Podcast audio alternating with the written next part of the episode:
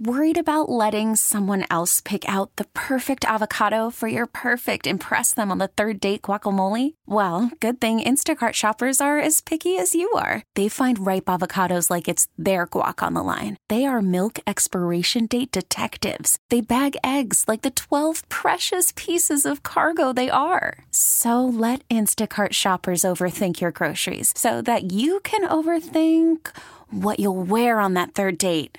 Download the Instacart app to get free delivery on your first three orders while supplies last. Minimum $10 per order, additional term supply. Jeff Palermo, columnist at WWL.com, Louisiana Network Sports Director, joins us now. Jeff, uh, it's almost like uh, I can go back to what LSU a theme was. Well, what's the quarterback situation year after year? The last handful of years, it's some kind of question mark, or uh, I guess you would say, what's going on as far as personnel, staff wise. And you tell me, Jeff. I mean, Matt Canada, does he look like a guy that does not know if he's really going to be retained or not? Does he look like a guy that know he's already been told and he's just coaching uh, the ball game? Little be said, Jeff. He's only worked uh, one year and 14 days, if he counts through today, and a five million, nearly a five million dollar deal, three years, 1.5 a year. That's a lot of money for the highest paid offensive coordinator in college football and not to know if he's going to be coaching or not. You know, I got the sense based on what he was saying on Friday is the guy that uh, he, he knew uh, or he knows his fate but wasn't really willing to uh, reveal it on Friday. He'll leave that to uh, Ed Orgeron. And I, I'm assuming that, uh, you know, sometime uh, after uh, today's game, uh, not necessarily today, maybe the next couple of days here, maybe as early as tomorrow, that uh, – some sort of statement will be sent out by LSU saying that uh, LSU and Matt Canada have uh, parted ways. Uh, I think uh, uh, you know that's the direction that uh, they're going at this point. Uh, it just seems like it was a um, a relationship that uh, wasn't able able to mend itself after a, a rocky start to the season, and it's unfortunate that uh, you know you have a, a head coach that touted this offensive coordinator, really believed in him. Sure. Uh, but for whatever reason, it just didn't work out. Obviously, a, a personality clash between the two. Let's uh, squeeze in uh, Jerry on line one. Jerry, good morning. Happy New Year. Thank you for calling WWL. Hello. Good morning, Jerry. Thank you for calling WWL. Yeah, hello, D. How you doing? We're doing good. Happy New Year to y'all. Yes, sir. Uh, is LSU run game good enough to uh, run against Notre Dame's defense? Oh yeah, I don't think there's any question about yeah, that. Definitely. How about uh, Notre Dame running game? I heard it's a little bit better than LSU's uh, defense. Is that correct? Well, I mean, you, you had to look at the matchup. I mean, going into they're they're classified as having the best offensive line in, in college football. Right. So I mean, one would think they're going to lean on their strengths today. And I'm uh, seeing in the paper right now they have three sports writers picking uh, LSU to lose to Notre Dame. What you see on the uh, game today as far as uh, victory wise? You think LSU could beat Notre Dame? Uh, yeah, that's why they're a favorite. You know, they're a three and a half point favorite in, in the contest today. So uh, not only can they win, I think Herb is going to get down. Jeff Palermo's with us now to what LSU can do, Jeff, from the players that don't play. I mean, how much of a factor is it today, especially particularly on the defensive side of the football? What LSU likes to do, Matt Canada, it's not Matt Canada, excuse me, Dave Aranda. But I think this is going to be a a tight matchup, particularly LSU's front defense and Notre Dame's offensive line. Well, you'd love to have Arden Key out there. Sure. Today. I, I, I'm not. Uh, I'm not going to discredit him. I, I think he.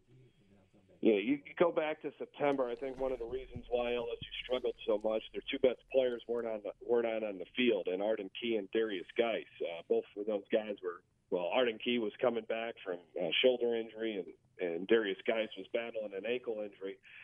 Um, but uh, because LSU was without Arden Key earlier on in the season, and Donnie Alexander is another guy that's not playing today, and that's a guy that they've been able to fill in here as of late. I, I think uh, when you look at when you look at the two teams and who is not playing in this game, and Notre Dame has several guys that are not playing, I think it hurts Notre Dame a little bit more, especially considering Notre Dame is such a run-heavy team uh, going up against a, a defense uh, led by Dave Aranda. I- You know, as long as LSU tackles well, I think they can contain this Notre Dame offense to to some extent. Now, uh, are they going to get some?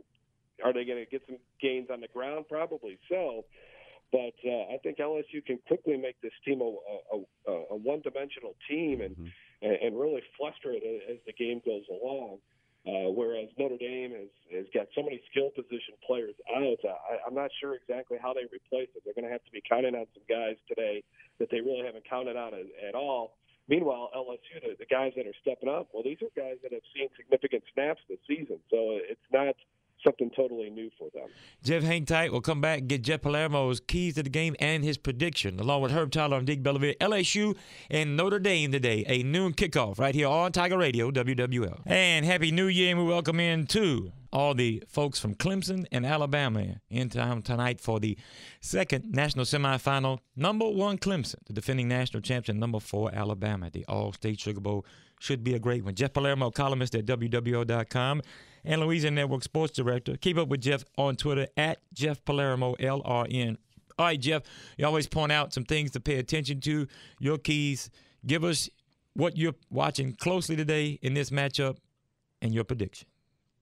Well, I think obviously for LSU, it starts with them trying to slow down this Notre Dame rushing attack, ranked as the seventh best in the country, averaging 279 yards a game.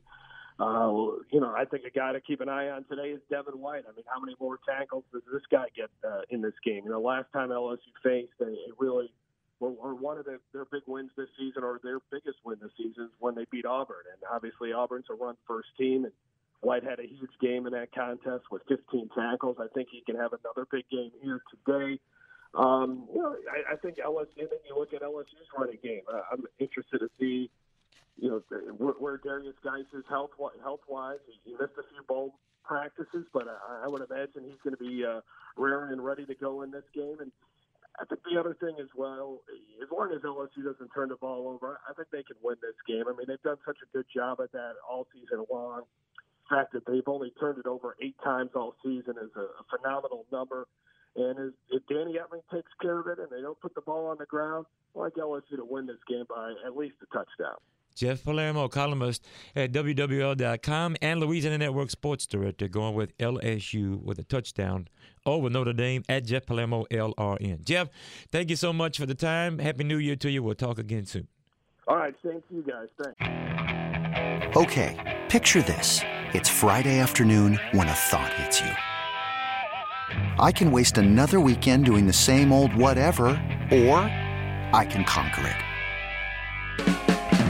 I can hop into my all-new Hyundai Santa Fe and hit the road.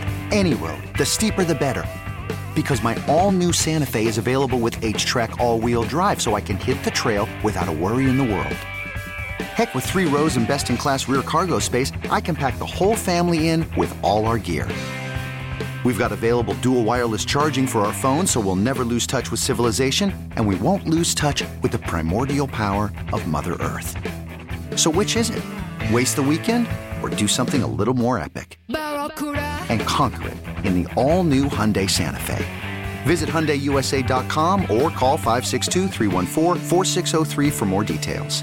Hyundai, there's joy in every journey.